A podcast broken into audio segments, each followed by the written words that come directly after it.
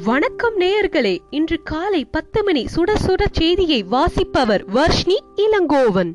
இன்றைய முக்கிய செய்தி மத்திய அரசின் புதிய விவசாய சட்டங்களை திரும்பப் பெற வலியுறுத்தி டெல்லியில் பல்லாயிரக்கணக்கான விவசாயர்கள் போராட்டத்தை தொடர்ந்து நடத்தி கொண்டு வருகிறார்கள்.